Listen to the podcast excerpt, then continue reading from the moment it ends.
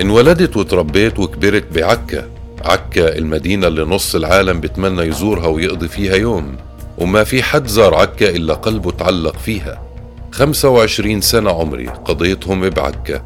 اشتغلت فيها بالصيد واشتغلت باللحمة وآخر إشي فتحت صالون رجالي وخطبت.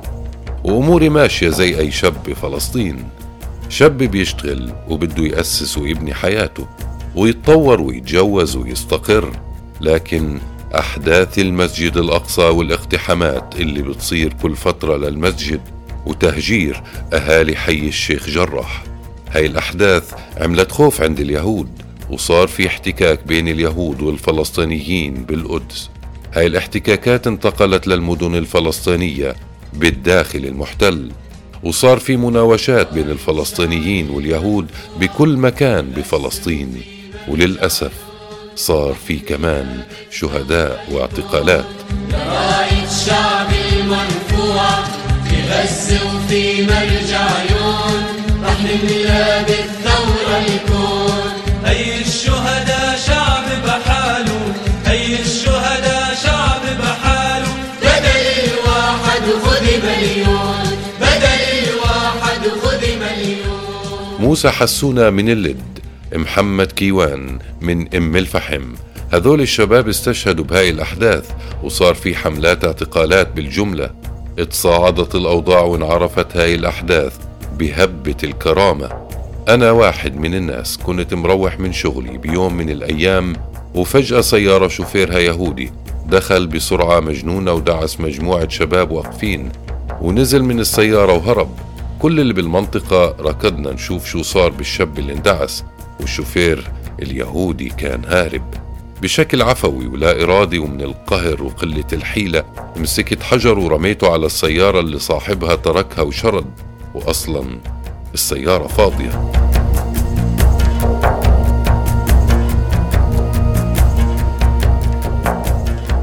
بهذاك الوقت كان في كاميرا صورت هذا الحدث بالكامل وبتاريخ 13 خمسة.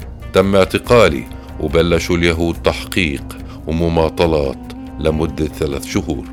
وبعدها طلعت من السجن تم إبعادي عن عكا لبلد ثانية ولبسوني إسوارة بالقدم بسموها الإزك.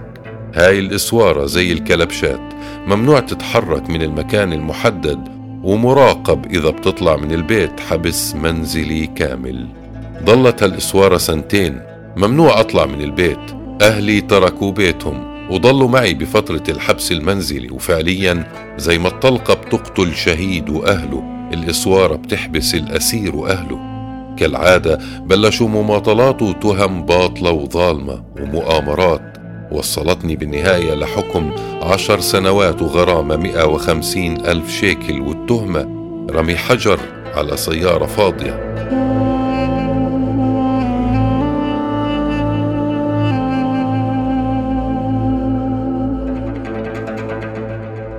ما بعرف هذا الظلم لمتى بده يضل وكيف بدنا نوقفه؟ محمد أبو رومي عمره 18 سنة. حكوله إمك ماتت وما في تطلع إلا إذا بتعترف وبتوقع على اعترافك وبالفعل وقع واعترف على أشياء ما عملها ليطلع يودع أمه. وتم حكمه سبع سنين. وكثير شباب معتقلين بحبس منزلي وبالأساور. وكثير شباب معتقلين بحكم خمس وسبع وعشر سنين كثير من أمهات هالشباب ما بيقدروا يناموا إلا بمنوم من الصدمات. عشر سنين نص عمر لبني آدم وثمرة حياة شاب. الأحداث نفسها والتهم نفسها لليهودي حكمها أشهر. رغم أنه هاليهود دعسونا بسياراتهم وضربونا لكن أحكامهم أشهر لا تعد. عندهم ميزان مختل بكيل بمكيالين. ميزان عنصري. هاي الأحكام والحملة اللي بتستهدف الشباب من الداخل هدفها تدمرهم وتدمر مستقبلهم وتخوفهم من اللي جاي. يعني متخيل اللي بده يمسك حجر مستقبلا ممكن ينحبس عشر سنين.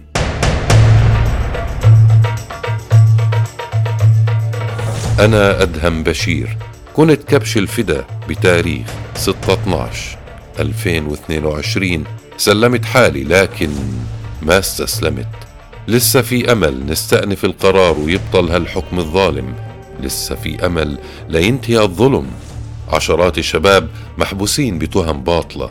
اليوم أنا بكرة ابنك أو أخوك أو صاحبك. وهذا الحكم إذا مر راح يمر أحكام كثيرة بعده. الإعلام العبري ما راح يحكي إنه في شاب اسمه أدهم ظلمناه وحبسناه ولا راح يحكي عن الأسرة ولا يذكر الأسرة. الإعلام العبري ما راح يجيب سيرتي ولا يطلع صوتي. كونوا انتو إعلام الأسرة وصوتهم الأسرة أملهم فيكم من برا السجن. تحكوا بكل وقت وكل يوم وتكونوا صوتهم وصرخة مدوية في وجه السجان وفي ضميري. كل حر. نملى المدن العربية